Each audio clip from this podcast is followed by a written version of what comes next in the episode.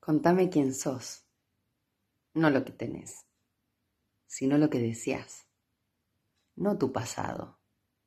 Eso ya no importa. Está claramente reflejado en tu presente. Contame de vos, no a qué te dedicas, sino lo que te gustaría hacer. No lo que estudiaste, sino los temas que te apasionan. Contame qué canción te hace temblar y cuál te hace llorar tu libro preferido, la película que te emociona. Contame qué tiene valor y qué precio. ¿Qué te provoca esa sonrisa hermosa que llevas aún cuando el mundo jode un poco? Contame cómo reaccionás ante lo injusto y cómo dejás seguir de largo las cosas que te hacen mal. Contámelo con los ojos.